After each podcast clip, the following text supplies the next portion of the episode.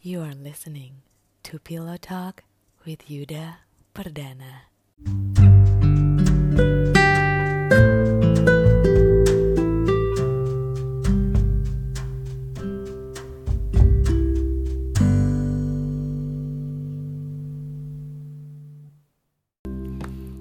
Hello, selamat malam.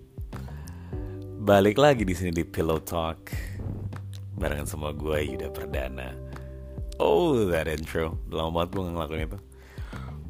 It's been a while and it's very overwhelming to know that I've got all these comments, all this response from you. Some people would say that I'm back, but I well, you know, I'm I'm back talking, but I'm not back on the air.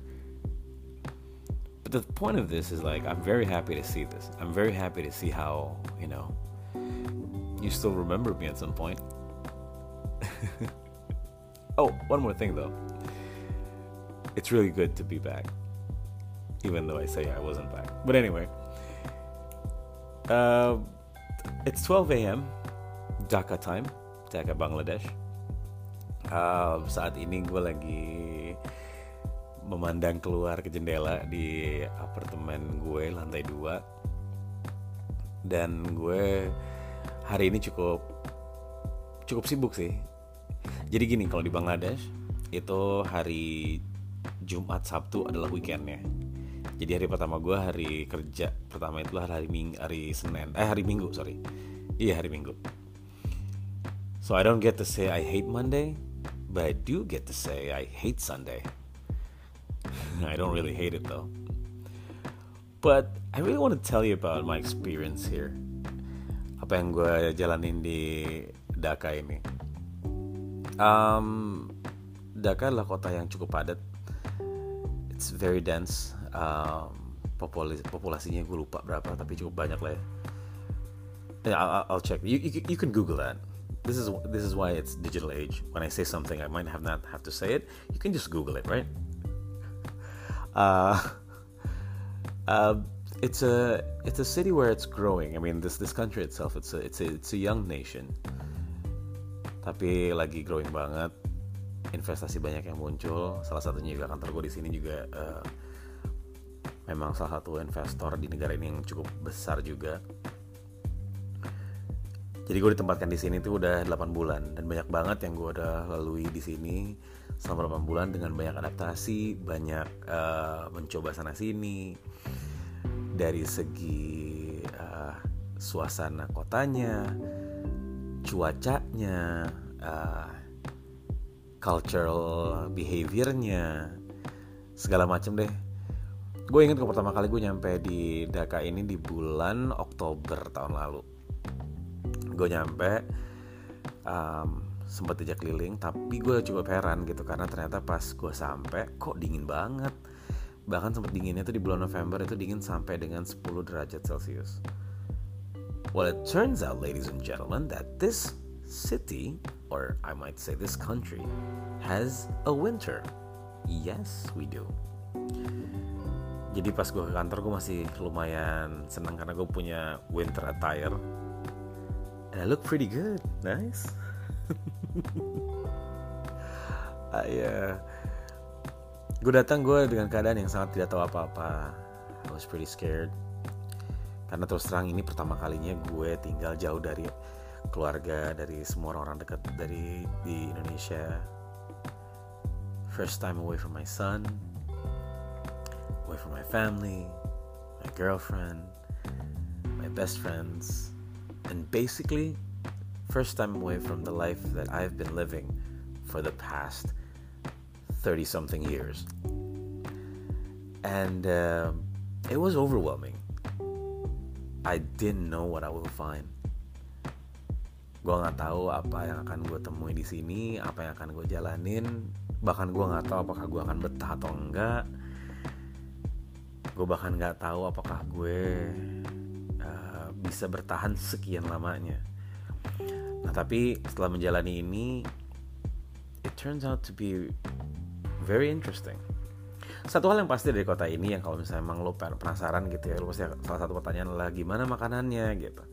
terus terang makanan di sini nggak beda jauh sama India tapi yang harus gue bilang adalah makanan di sini jauh lebih bisa bisa diterima lah. Kalau boleh dibandingin agak 11-12 sama makanan Padang kali ya beberapa. Bahkan ada opor ayam loh di sini. Oh satu hal yang gue agak kaget ya pas gue lagi jalan uh, keliling-keliling. Tau gue nggak ada Baba Raffi dan ternyata banyak yang nggak tahu kalau Baba Raffi itu dari Indonesia.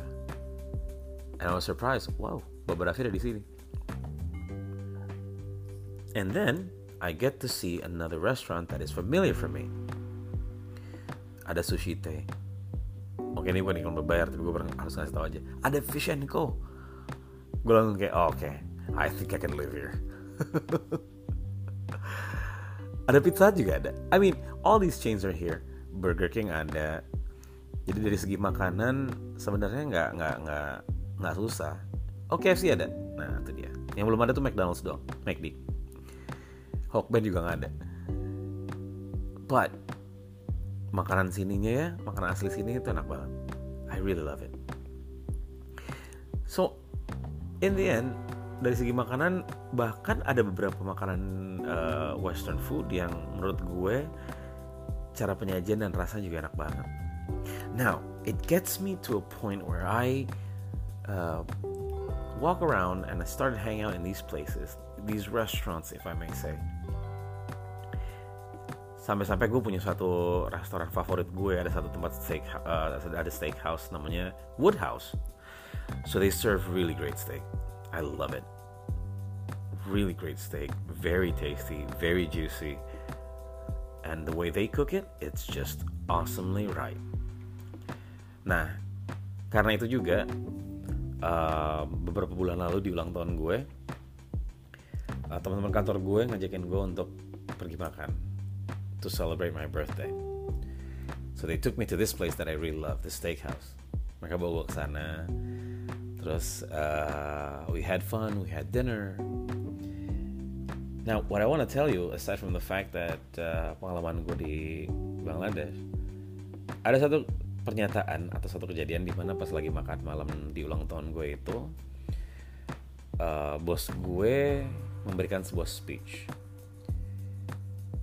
Dia memberikan sebuah speech tapi ada salah satu kata-kata dia yang menurut gue lumayan membuat gue kayak uh, berpikir juga gitu. Dia bilang lo pasti nggak kepikiran kan bahwa tahun lalu lo akan merayakan ulang tahun lo di kota ini di kota Dhaka barengan sama temen-temen sini gitu ya di restoran ini jam segini and being with us dia bilang gitu and he asked me, How do you feel? And frankly speaking, I told him I felt great. Gimana pun juga ini uh, pertama kalinya gue jauh dari uh, keluarga di Jakarta gitu ya. Tapi gue ngerasain ada satu perbedaan. I felt, felt really good.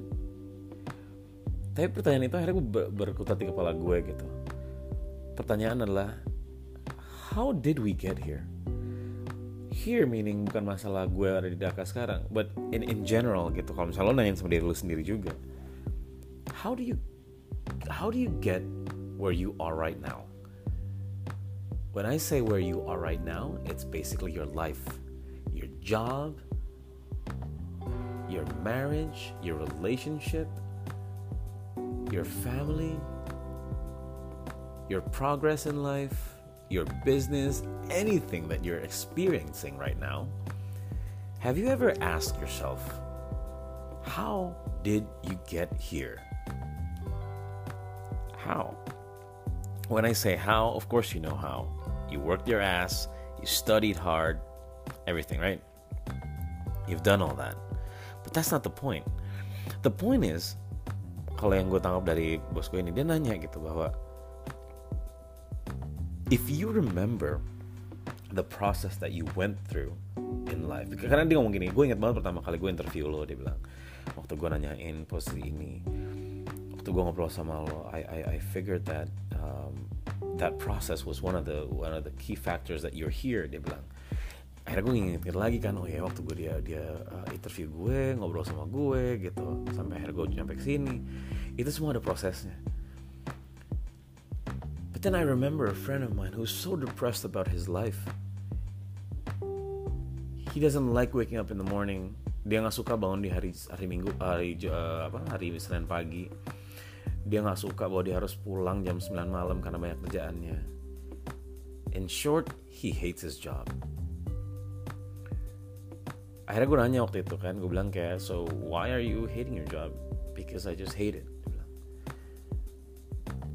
Tapi gue yakin bahwa kita pernah mengalami di mana you really hate your job, right?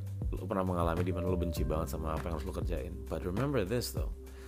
Have you ever looked back and really realize how you got here? Gimana proses lo dari zaman dulu SMA, terus pindah ke kuliah, naik lagi, uh, lulus kuliah, jadi pekerja kantor atau lo kerja pertama kalinya, your first jobber, and then you always wanted to achieve more. Waktu SMA, lu pengen cepet-cepet jadi kuliah. Waktu kuliah, lu pengen cepet-cepet lulus dan kerja. Di saat lu kerja, lu pengen terus naik jadi supervisor, jadi manager, jadi GM, jadi apa pun. Which, whatever you do, that's where you are right now. That's how you got here.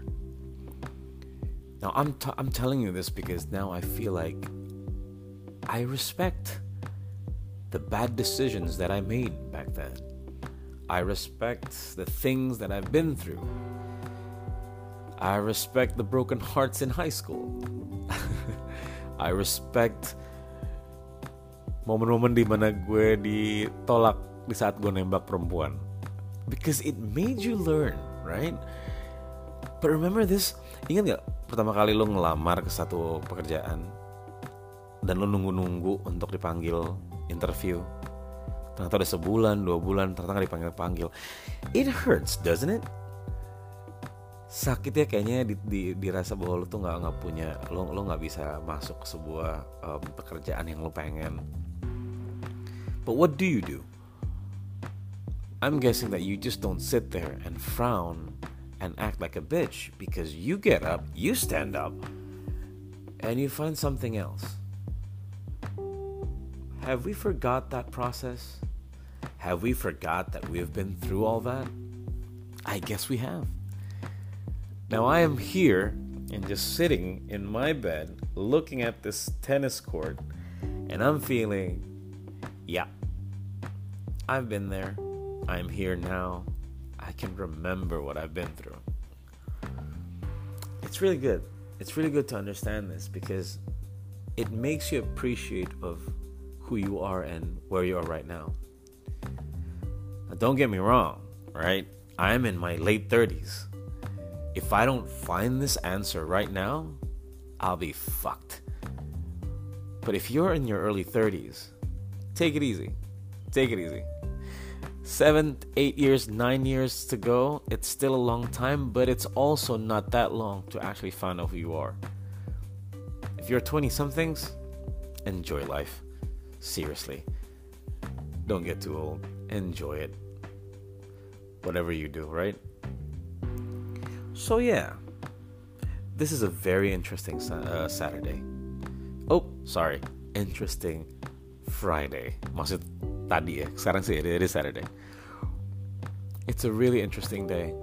And it's also going to be really interesting to know that you have no idea where you will be in the next five years. And I am just gonna sit back, relax, and I am so gonna enjoy the ride.